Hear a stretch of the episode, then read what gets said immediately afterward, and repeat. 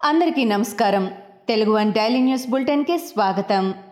April పది రెండు వేల ఇరవై ఒకటి ఈనాటి ముఖ్యాంశాలు యాసంగి ధాన్యం కొనుగోలుకు కేంద్ర ప్రభుత్వం సిద్ధంగా లేదని సీఎం కేసీఆర్ రైతులకు ముందే సూచించారని మంత్రి కేటీఆర్ స్పష్టం చేశారు. అయినప్పటికీ రైతులను బీజేపీ రాష్ట్ర నేతలు రెచ్చగొట్టి వరి వేయించారని అన్నారు. ఇప్పుడు యాసంగి ధాన్యం కొనమంటే కేంద్రం నాటకాలాడుతోందని కేటీఆర్ ట్విట్టర్ వేదికగా ఆగ్రహం వ్యక్తం చేశారు. ఇది అన్నదాత పోరాటం మాత్రమే కాదని ఇది తెలంగాణ ఆత్మగౌరవ పోరాటమని మంత్రి కేటీఆర్ పేర్కొన్నారు. టీఆర్ఎస్ వడ్ల రాజకీయం వెనుక పెద్ద కుట్ర దాగి ఉందని బీజేపీ రాష్ట్ర అధ్యక్షుడు బండి సంజయ్ ఆరోపించారు. బ్రోకర్ల మాఫియాతో సీఎం కేసీఆర్ కుమ్మక్కై భారీ ఎత్తున కమిషన్లు దండుకునేందుకు వ్యూహం పన్నారని మండిపడ్డారు. ఈ మేరకు తెలంగాణ రాష్ట్ర రైతులకు బండి సంజయ్ బహిరంగ లేఖ రాశారు.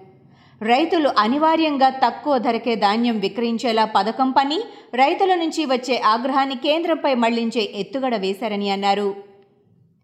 కేబినెట్ విస్తరణపై ఏపీ సీఎం వైఎస్ జగన్ తుది కసరత్తు చేస్తున్నారు. సీఎంతో రాష్ట్ర ప్రభుత్వ సలహాదారు సజ్జల రామకృష్ణారెడ్డి సమావేశమై కేబినెట్ విస్తరణపై చర్చిస్తున్నారు. కొత్తగా అధికారం చేపట్టనున్న మంత్రులకు ఆదివారం సాయంత్రానికి అధికారికంగా లేఖలు వెళ్ళే అవకాశం ఉన్నట్లు తెలుస్తోంది. లేఖలు వెళ్ళిన తరువాత వ్యక్తిగతంగా సీఎంఓ అధికారులు ఫోన్లు చేసి సమాచారం ఇవ్వనున్నట్లు తెలుస్తోంది. తెలంగాణలో గంజాయి మాదక ద్రవ్యాలను నిరోధించడమే లక్ష్యంగా రాష్ట్ర ప్రభుత్వం ముందుకెళ్తోందని రాష్ట్ర మంత్రి శ్రీనివాస్ గౌడ్ తెలిపారు. సమావేశంలో ఎప్పటి నుంచో ఉన్న వీటిని క్రమంగా కూకటి వేళ్ళతో పెకలించేందుకు అన్ని చర్యలు తీసుకుంటున్నట్లు చెప్పారు.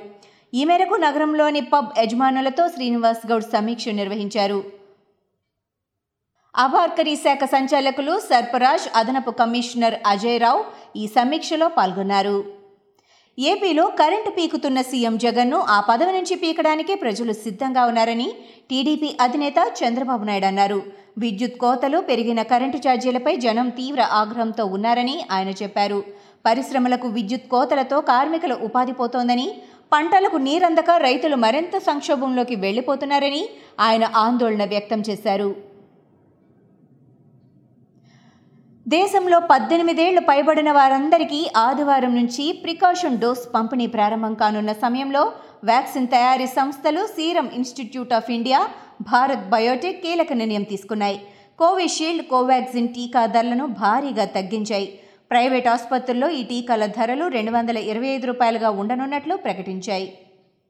పాకిస్తాన్ ప్రధాని ఇమ్రాన్ ఖాన్ అవిశ్వాస తీర్మానాన్ని తప్పించుకునేందుకు ప్రయత్నిస్తున్నారని విపక్ష పార్టీలు మండిపడుతున్నాయి. ఆ నిమిత్తమై సమావేశమైన జాతీయ అసెంబ్లీ అధికార ప్రతిపక్షాల మధ్య వాదోపవాదాలతో వాయిదా పడింది. దాంతో తీర్మానంపై ఓటింగ్ నిర్వహించడం కుదరలేదు. దీనిపై విపక్ష నేత మరియు నవాజ్ సోషల్ మీడియా వేదికగా ఆగ్రహం వ్యక్తం చేశారు. తిరుమల శ్రీవారి సర్వదర్శనం టోకెన్ల కోసం భక్తులు భారీ సంఖ్యలో తరలివచ్చారు. సర్వదర్శన టోకెన్లు జారీ చేసే తిరుపతిలోని శ్రీనివాస భూదేవి కాంప్లెక్స్లోని కౌంటర్ల వద్ద భక్తులు బారులు తీరారు.